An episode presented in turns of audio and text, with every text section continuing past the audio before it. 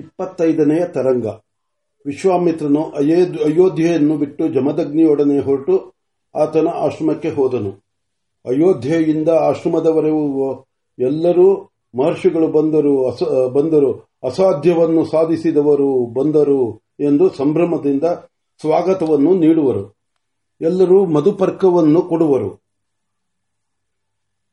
ಗುರುಶಾಪದಿಂದ ಭ್ರಷ್ಟನಾಗಿದ್ದವನನ್ನು ಕಾಪಾಡಿದರು ಎಂದು ಬಹುವಾಗಿ ಗೌರವಿಸುವರು. ಆಶ್ರಮ, ಆಶ್ರಮದಲ್ಲೂ ನೂರಾರು ಜನರು ವಿಶ್ವಾಮಿತ್ರನನ್ನು ಅನುಸರಿಸಿ ಬಂದರು.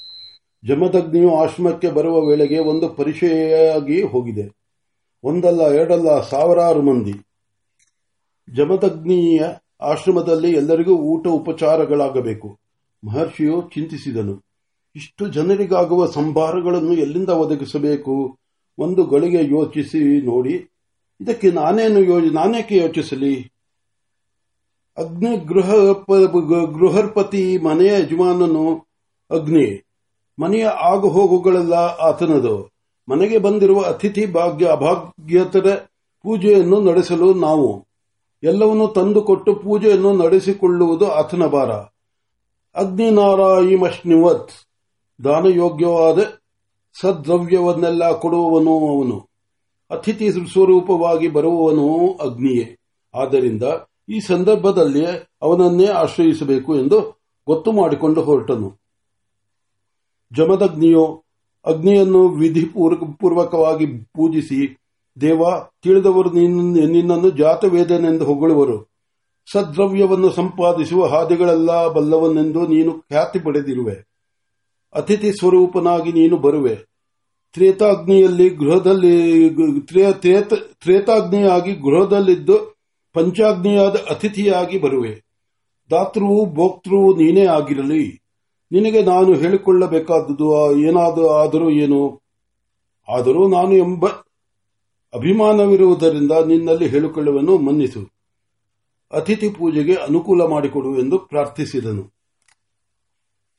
ಅಗ್ನಿಯು ಸೌಮ್ಯನಾಗಿ ಶುದ್ಧ ಜ್ವಾಲಾಮಲ, ಜ್ವಾಲಾಮಾಲ ಮನೋಹರವಾಗಿ ಕಾಣಿಸಿಕೊಂಡು ಜಮದಗ್ನಿ ಭೃಗುಗಳು, ಯಾವಾಗಲೂ ಯಾವಾಗಲೂ ನನ್ನ ಮಿತ್ರರು.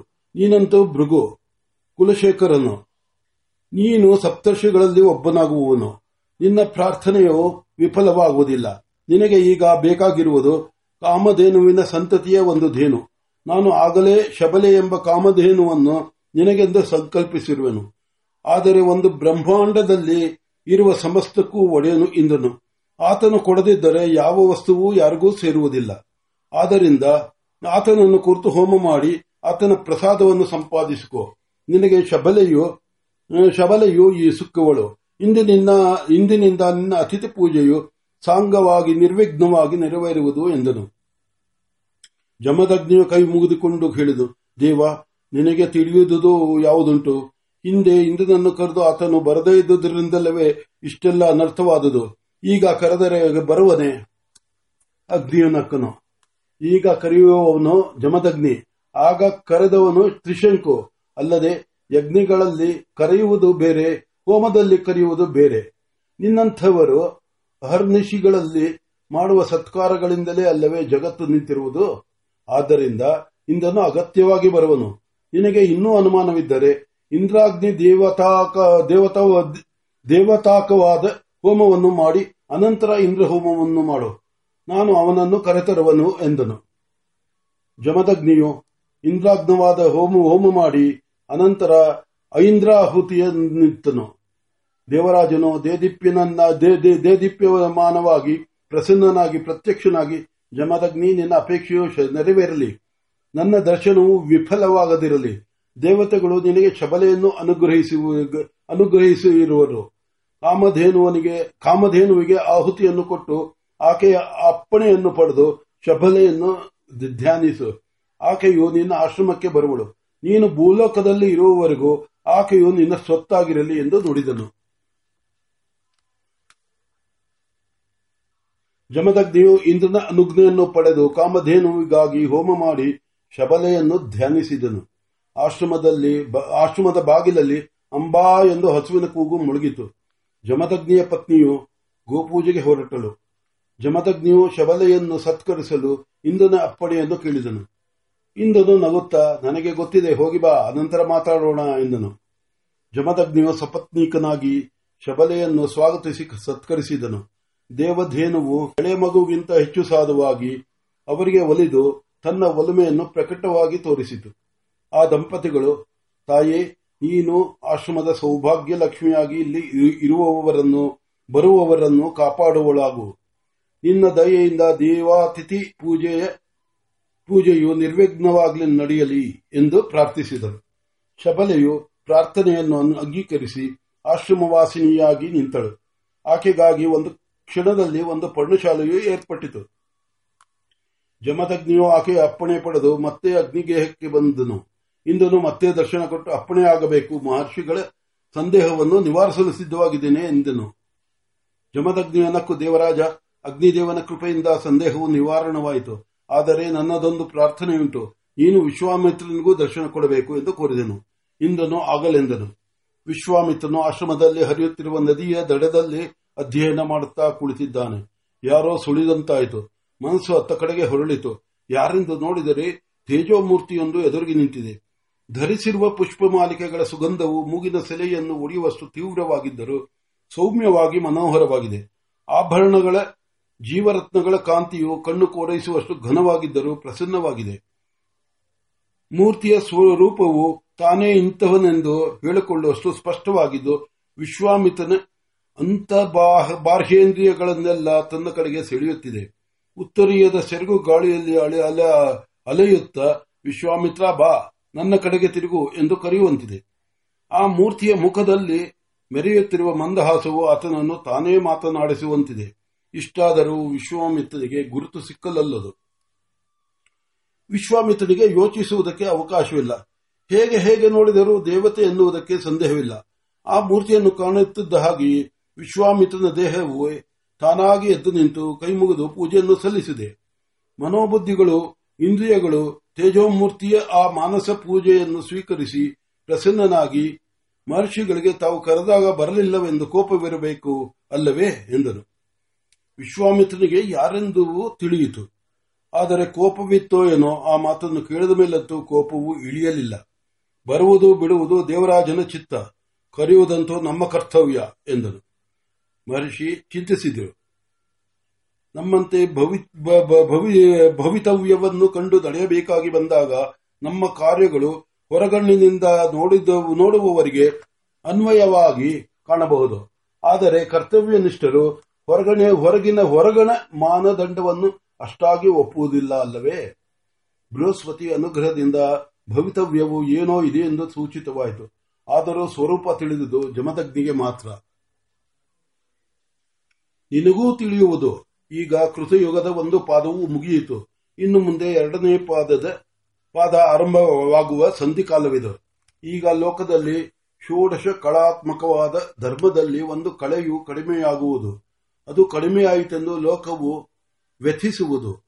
ಆ ಪಂಚಭೂತಗಳ ವ್ಯಥೆಯನ್ನು ಯಾವನಾದರೂ ಒಬ್ಬ ಮಹಾನುಭಾವನು ಅನುಭವಿಸಿ ತೀರಿಸುವನು. ಈಗಿನ ವ್ಯಥೆಯನ್ನು ವಸಿಷ್ಠನು ಅನುಭವಿಸಬೇಕಾಗಿರುವುದು. ಆತನು ವ್ಯಥೆಯನ್ನು ಅನುಭವಿಸಲು ಸಿದ್ಧನಾಗಿರುವನು. ನಿತ್ಯ ತೃಪ್ತನಾಗಿ ಬ್ರಹ್ಮಜ್ಞನಾದ ಆತನಿಗೆ ವ್ಯಥೆಯಲ್ಲಿಂದ ಬರಬೇಕು. ಅದಕ್ಕಾಗಿ ಚಂಡಾಳ ರಾಜನ ಯಜ್ಞ, ಅದಕ್ಕೆ ಅಶ್ವಿನಿ ದೇವತೆಗಳ ಸಹಾಯ. ಅಲ್ಲಿಗೆ ನಾನು ಬರದಿರುವುದು. ಅದೇ ಕಾರಣವಾಗಿ ವಸಿಷ್ಠ ಪುತ್ರರ ವಿನಾಶ. ಇದು ಅದಕ್ಕಾಗಿ ಅರುಂಧತಿಯ ಶೋಕ. ಆದರೂ ಅದನ್ನು ವಸಿಷ್ಠರು ವಹಿಸಿಕೊಳ್ಳುವುದು. ಇದಿಷ್ಟು ಆಗಬೇಕು. ನನಗೂ ವಸಿಷ್ಠರಿಗೂ ವಿಶೇಷವಾದ ಮೈತ್ರಿ ಇರುವುದಕ್ಕೆ ಕಾರಣವನ್ನು ಹೇಳುವುದನ್ನು ಕೇಳು. ನಾನು ಹಿಂದೆ ವೃತ್ರವಧೆಯನ್ನು ಮಾಡಿದಾಗ ವೃತ್ತನು ರೂಪವನ್ನು ಮರೆಸಿಕೊಂಡು ಪೃಥ್ವಿ ಭೂತವನ್ನು ಹಿಡಿದನು. ಆಗ ಪೃಥ್ವಿ ಭೂತವಿದ್ದಲ್ಲೆಲ್ಲ ದುರ್ಗಂಧವು ಹಿಡಿದು ಹೋಯಿತು. ವಜ್ರದಿಂದ ಹೊಡೆಯಲು ಅಲ್ಲಿ ಅವನು ಅಲ್ಲಿಂದ ಓಡಿ ಇನ್ನೂ ಸೂಕ್ಷ್ಮವಾಗಿ ಅಪಭೂತವನ್ನು ಹಿಡಿದನು. ಆ ಭೂತದ ವ್ಯಾಪನವಿರುವಡೆಯಲ್ಲೆಲ್ಲ ರಸವು ಕೆಟ್ಟು ಹೋಯಿತು.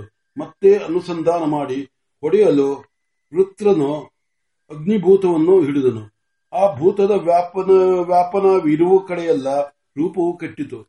ಅಲ್ಲೂ ಹೊಡೆಯಲು ಆತನು ವಾಯುಭೂತವನ್ನು ಹಿಡಿದನು. ಎಲ್ಲೆಲ್ಲೂ ಸ್ಪರ್ಶ ಗುಣವೇ ಕೆಟ್ಟು ಹೋಯಿತು ಅಲ್ಲೂ ಹೊಡೆಯಲು ಅವನು ಆಕಾಶದಲ್ಲಿ ಸೇರಿಬಿಟ್ಟನು. ಬ್ರಹ್ಮಾಂಡದ ಶಬ್ದ ತನ್ಮಾತ್ರೆಯೇ ಕೆಟ್ಟಿತು. ಮತ್ತೆ ಅನುಸಂಧಾನ ಮಾಡಿ, ಸಮಯ ಸಾಧಿಸಿ, ಮಹಾಯತ್ನದಿಂದ ನಾನು ಹೊಡೆಯಲು ಅವನು ಅಹಂಕಾರವನ್ನು ಆಶ್ರಯಿಸಿ ನನ್ನನ್ನೇ ಹಿಡಿದನು. ನನಗೆ ಎಲ್ಲೂ ಇಲ್ಲದ ವ್ಯಥೆ ಹಿಡಿದು ಚಿಂತಾಮಗ್ನಾಗಿ ಕುಳಿತುಕೊಂಡು ಕುಳಿತು ಬಿಡುವಂತಾಯಿತು. ಆಗ ದೇವಗುರುವಾದ ಬ್ರಹ್ಮ ಬೃಹಸ್ಪತಿಯು ಕಾರಣವೇನೆಂದು ಯೋಚಿಸಿ ತಿಳಿದು ಪರಿಹಾರವೇನೆಂದು ಚತುರ್ಮುಖನನ್ನು ಕೇಳಿದನು. ಆತನ ಆತನು ಇದಕ್ಕೆ ಆತನು ಇದಕ್ಕೆ ಪರಿಹಾರವನ್ನು ವಸಿಷ್ಠನೊಬ್ಬನು ಮಾತ್ರ ಬಲ್ಲನು. ಅಹಂಕಾರಕ್ಕೆ ಕೇಳಿದ ಈ ವ್ಯಾಧಿಯನ್ನು ಅಹಂಕಾರವನ್ನು ಗೆದ್ದವನೊಬ್ಬನೇ ಮಾತ್ರ ಪರಿಹರಿಸಬಲ್ಲನು. ಆದ್ದರಿಂದ ದೇವತೆಗಳೆಲ್ಲರೂ ಹೋಗಿ ಆತನನ್ನು ಕೇಳಿಕೊಳ್ಳಿ ಎಂದನು. ಆಗ ದೇವತೆಗಳೆಲ್ಲ ದೇವಗುರುವನ್ನು ಮುಂದು ಮಾಡಿಕೊಂಡು ವಸಿಷ್ಠನ ಬಳಿ ಸಾರಿ, ಕಾಮಧೇನುವನ್ನೇ ಕಾಣಿಕೆಯಾಗಿ ಕೊಟ್ಟು ನನ್ನ ವ್ಯಥೆಯನ್ನು ಪರಿಹರಿಸಬೇಕೆಂದು ಬೇಡಿಕೊಂಡರು. ವಸಿಷ್ಠನು ನಕ್ಕು, ಇದೇನು ದೊಡ್ಡ ಕೆಲಸ? ಎಂದು ರಥಂತರ ಸಾಮವನ್ನು ಹೇಳಿ ತನ್ನ ಕಲಶೋದಕವನ್ನು ನನ್ನ ಮೇಲೆ ತಳೆದನು. ನಾನು ಕೂಡಲೇ ನಿರಹಂಕಾರವಾಗಿ ಸಾಕ್ಷಿಯಾಗಿ ನಿಂತು ಅಹಂಕಾರದ ಆಶ್ರಯವನ್ನು ಪಡೆದಿದ್ದ ವೃತ್ರನನ್ನು ಸಂಹರಿಸಿದನು, ಸಂಹರಿಸಿದೆನು. ಆಗ ನಾನು ವಸಿಷ್ಠನು ಕೃತಜ್ಞತೆಯಿಂದ ಏನು ಬೇಕಾದರೂ ವರವನ್ನು ಕೇಳುವು ಎಂದನು. ವಸಿಷ್ಠನು ನಕ್ಕು, ನನಗೇನು ಬೇಕಾಗಿಲ್ಲ. ಬೇಡವೆಂದರೆ ನೀನು ಸಿಟ್ಟಾಗುವೆ ಆದ್ದರಿಂದ ನೀನು ನಿನಗೆ ಬೇಕಾದ ವರವನ್ನು ಕೊಡು ಎಂದನು. ಆಗ ನಾನು, ಇನ್ನು ಮುಂದೆ ಯಾಗಗಳಲ್ಲಿ ನೀನಾಗಲಿ, ನಿನ್ನ ಗೋತ್ರದವರಾಗಲಿ ಕರೆದರೆ ಮಾತ್ರ ಬರುವೆನು ಎಂದು ವರವನ್ನು ಕೊಟ್ಟೆನು. ವಿಶ್ವಾಮಿತ್ರ, ಏನು ಹೇಳಲಿ? ನಾವು ಆತನಿಗೆ ಕೊಟ್ಟಿದ್ದ ಕಾಮಧೇನುವನ್ನು ಇಟ್ಟುಕೊಳ್ಳಲಿಲ್ಲ. ಇದು ದೇವಲೋಕದಲ್ಲಿ ಇರಬೇಕಾದುದು ಇಲ್ಲಿ ಇರುಕೂಡುದು, ನಿಯತಿಗೆ ಭಂಗ ಬರಕೂಡುದು, ಆದ್ದರಿಂದ ಇದನ್ನು ಕರೆದುಕೊಂಡು ಹೋಗಿ ಎಂದು ಎಂದು ಬಿಟ್ಟನು ಆಗ ನಾವೆಲ್ಲ ಮತ್ತೆ ಬಲವಂತ ಮಾಡಿ, ಆತನು ಬೇಡವೆನ್ನುತ್ತಿದ್ದರು, ಹೋಮಧೇನುವಾಗಿರಲಿ ಎಂದು ನಂದಿನಿಯನ್ನು ಒಪ್ಪಿಸಿದೆವು. ಈಗ ನನ್ನ ವ್ಯಥೆಯನ್ನು ಬಲ್ಲೆಯ? ವಿಶ್ವಾಮಿತ್ರ, ನನಗೆ ಹಿಡಿದಿದ್ದ ವೃತ್ರನನ್ನು ಕಳೆಯಲು ಸಹಾಯಕನಾದ ಮಹಾನುಭಾವನಿಗೆ ಇಂದು ಬಲವಾದ ಪುತ್ರಶೋಕವು ಬಂದಿರುವುದು. ಅಂತಹ ಬ್ರಹ್ಮಜ್ಞಾನಿಯ ಇಂದು ಪುತ್ರಶೋಕದಿಂದ ಹತನಾಗಿ ಯಶ್ ಕಶ್ಚಿತ್ ಪಾಮರನಂತೆ ಆತ್ಮಹತ್ಯವನ್ನು ಮಾಡಿಕೊಳ್ಳಲು ಯತ್ನಿಸುತ್ತಿರುವನು. ಆತನು ಪರ್ವತದಿಂದ ಉರುಳಿದನು, ಏನೂ ಆಗಲಿಲ್ಲ. ಭೂಮಿಯು ಹೂವಿನಂತೆ ಮೃದುವಾಗಿ ಆತನನ್ನು ತನ್ನ ಮಡಲಲ್ಲಿ ಹಿಡಿದುಕೊಂಡು ಕೆಳಗಿಳಿಸಿದಳು. ಹಗ್ಗಗಳಿಂದ ತನ್ನನ್ನು ಕಟ್ಟಿಕೊಂಡು ನದಿಯಲ್ಲಿ ಬಿದ್ದನು. ಆಪೋದೇವಿಯವರು ಆತನ ಹಗ್ಗಗಳನ್ನು ಬಿಚ್ಚಿ ದಡಕ್ಕೆ ತಂದು ಬಿಟ್ಟರು ಈಗ ಆತನಿಗೆ ಅಹಂಕಾರ ಹಿಡಿದು ಮಮತೆ ಬಂದು ತನ್ನದೇನೋ ಹೋಯಿತೆಂಬ ಭ್ರಾಂತಿಯು ಬಂದು ಆ ಭ್ರಾಂತಿಯಲ್ಲಿ ಸಿಕ್ಕಿ ಶೋಕವನ್ನು ವಹಿಸಿಕೊಂಡಿರುವನು. ಅದು ಕಳೆಯುವವರೆಗೂ ಯಾರಿಗೂ ಸುಖವಿಲ್ಲ.